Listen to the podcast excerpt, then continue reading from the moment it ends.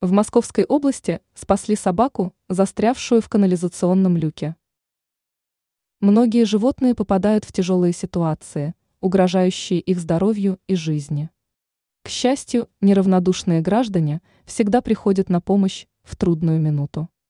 В социальной сети ВКонтакте администрация города сообщила о спасении собаки, попавшей в канализационный люк. Неприятный инцидент произошел в подмосковном Подольске. Отмечается, что такса по кличке Савва попала случайно в канализационный люк и застряла там между трубами.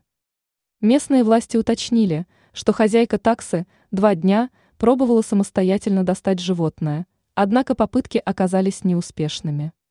После этого женщина обращалась в различные инстанции, однако там никто не оказал помощь. Там же добавили, что таксу удалось спасти благодаря администрации городского округа и неравнодушным людям. Уточняется, что собаку вытащили с помощью техники. Отмечается, что 12-летняя такса была напугана, но в результате инцидента она не пострадала. Сейчас она находится у хозяйки. По данным администрации города, Савва не единственный питомец у хозяйки. У женщины обитают еще 3 собаки.